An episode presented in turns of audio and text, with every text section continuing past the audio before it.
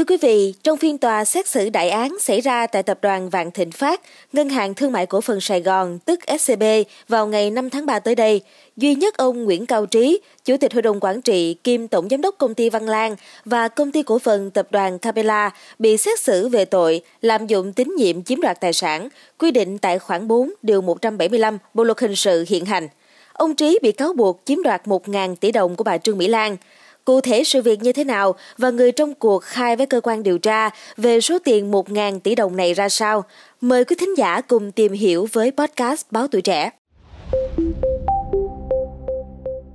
Ông Nguyễn Cao Trí là Chủ tịch Hội đồng Quản trị, kiêm Tổng Giám đốc Công ty Văn Lang và Công ty Cổ phần Tập đoàn Capella.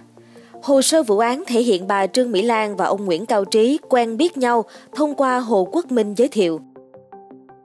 Từ năm 2017 đến năm 2020, bà Lan thỏa thuận mua cổ phần một số dự án của ông Trí tại công ty cổ phần cao su công nghiệp, công ty cổ phần đầu tư du lịch Sài Gòn Đại Ninh và thỏa thuận hợp tác đầu tư dự án tại huyện Hải Hà, tỉnh Quảng Ninh. Trong thời gian trên, bà Lan nhiều lần chuyển tiền cho ông Trí thông qua Hồ Quốc Minh và các nhân viên của bà Lan để thanh toán việc thực hiện thỏa thuận trên.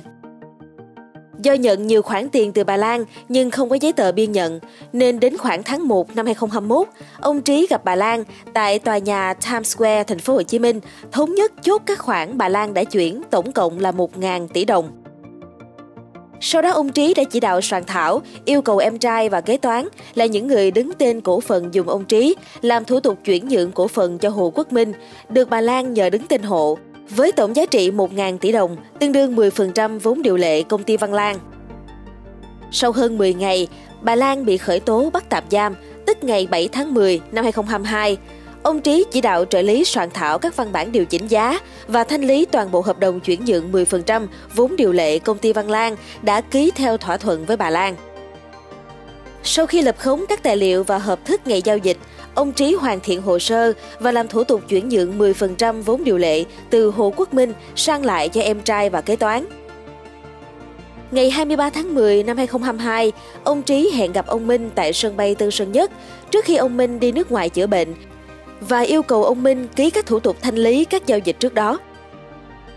Quá trình làm việc với cơ quan điều tra từ ngày 26 tháng 12 năm 2022 đến ngày 15 tháng 1 năm 2023, ông Nguyễn Cao Trí vẫn khẳng định không có quan hệ kinh tế, không nhận khoản tiền nào của bà Trương Mỹ Lan, không biết việc chuyển nhượng cổ phần công ty Văn Lan.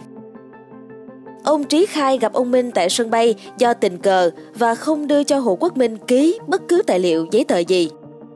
Đến khi có kết quả giám định xác định chữ viết của ông Trí trong các tài liệu do ông Trí lập để theo dõi, xác nhận số tiền đã nhận của bà Lan do cơ quan điều tra thu giữ, nhưng ông Trí vẫn không thừa nhận chiếm đoạt 1.000 tỷ đồng của bà Lan. Ông Trí còn cho rằng bà Lan vu khống bôi nhọ mình, do đó bà Lan có đơn yêu cầu làm rõ, xử lý hành vi của ông Trí và thu hồi số tiền 1.000 tỷ đồng. Tới sau khi bị khởi tố bị can vào ngày 15 tháng 1 năm 2023, ông Trí đã khai nhận Năm 2017, bà Lan đã gặp và thỏa thuận mua lại một số công ty, dự án của Trí.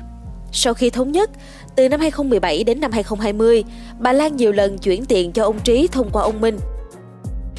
Theo kết luận điều tra, đầu năm 2021, ông Trí và bà Lan gặp nhau rồi thống nhất tất cả các khoản tiền ông Trí đã nhận của bà Lan để đầu tư mua cổ phần là 1.000 tỷ đồng.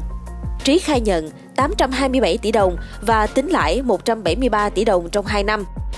Để làm tin cho 1.000 tỷ đồng đã nhận, ông Trí đã làm thủ tục chuyển nhượng 10% vốn điều lệ công ty Văn lan tương đương giá trị 1.000 tỷ đồng cho ông Hồ Quốc Minh, bà Lan nhờ đứng tên. Sau đó, ông Trí thừa nhận đã hẹn gặp và nhờ ông Minh ký thủ tục thanh lý các hợp đồng hợp tác trước đó. Ông Trí khai không biết nguồn gốc số tiền 827 tỷ đồng mà bà Lan chuyển. Sau khi nhận tiền, ông Trí dùng để mua các loại cổ phần, cổ phiếu, bất động sản, thanh toán dự án Sài Gòn Silicon và trả ông Minh 484 tỷ đồng. Theo cơ quan điều tra, đến nay, ông Trí đã thừa nhận hành vi phạm tội và tác động gia đình nộp 640 tỷ đồng khắc phục hậu quả.